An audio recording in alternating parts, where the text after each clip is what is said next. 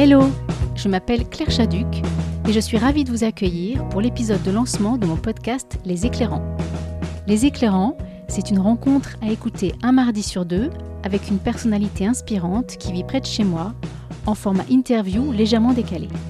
Une mise en lumière de citoyennes et de citoyens engagés dans ce fameux monde d'après que beaucoup ont appelé de leur vœu et qui est déjà tellement présent pour peu que l'on se donne la peine de faire un pas de côté.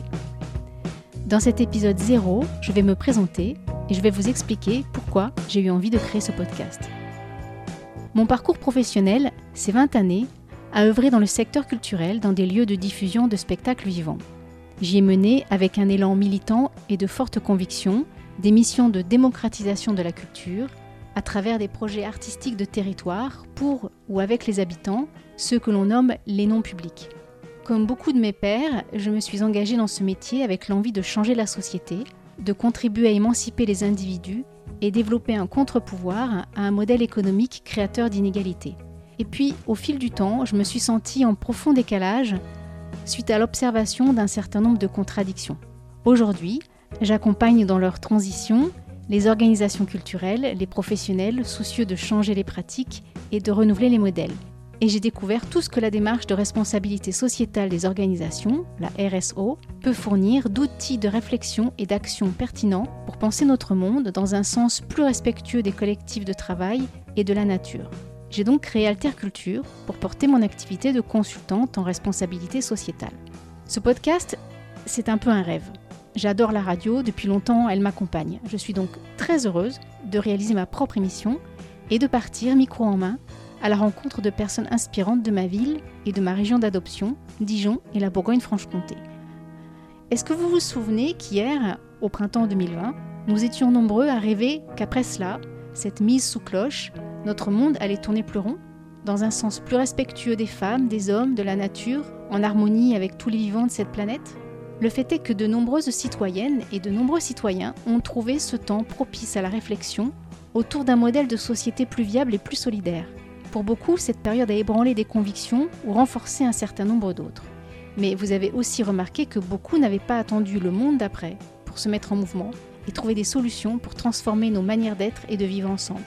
Vous en connaissez forcément autour de vous, des femmes et des hommes, porteuses et porteurs d'initiatives et de projets, qui ont placé au cœur de leur démarche un engagement sociétal fort, le désir devenu concret d'un nouveau modèle économique afin de réduire l'impact négatif de nos activités les plus courantes, telles que se nourrir, se vêtir, se déplacer, voyager, se cultiver. J'ai eu envie de mettre en lumière ces personnalités en m'attachant à celles et ceux qui agissent autour de moi pour leur offrir une tribune et échanger avec eux autour du déclic ou des déclics de leur vie, de ce qui les fait vibrer ou gronder, de leurs projections dans l'avenir.